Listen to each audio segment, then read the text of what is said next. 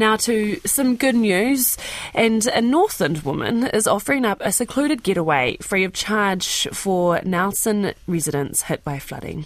I asked Kristen Lopes why she was offering up her place in Kerikeri.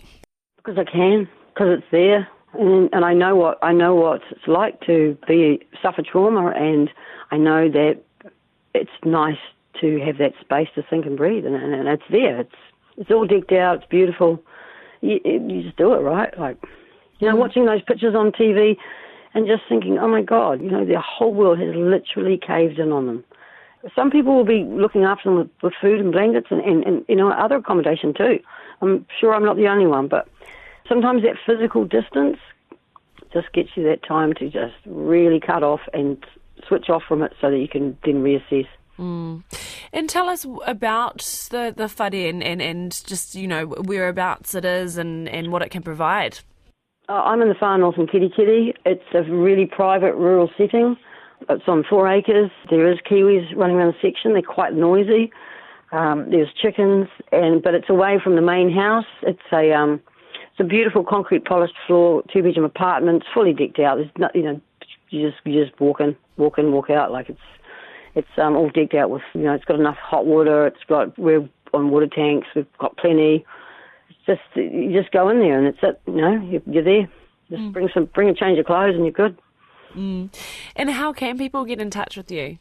Uh, I said to people to contact me or another chap that who lives in the area who suffered a flood in his property last the other, last time, um, Noel Nine. So um, I do check my message requests a lot, and I'm really serious about um, people who have really lost their homes and need that space and time just to you know just to work, work it out.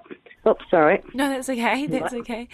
And I mean, like my neighbour, you, my neighbour, oh, the pirate, lives, the pirate lives next door. He's just helping me out. So it's what we do up here. So he helps me out with stuff, and I swap him some hay. It's what you do. Yeah, definitely. Oh, so it comes with a good, a helpful neighbour as well.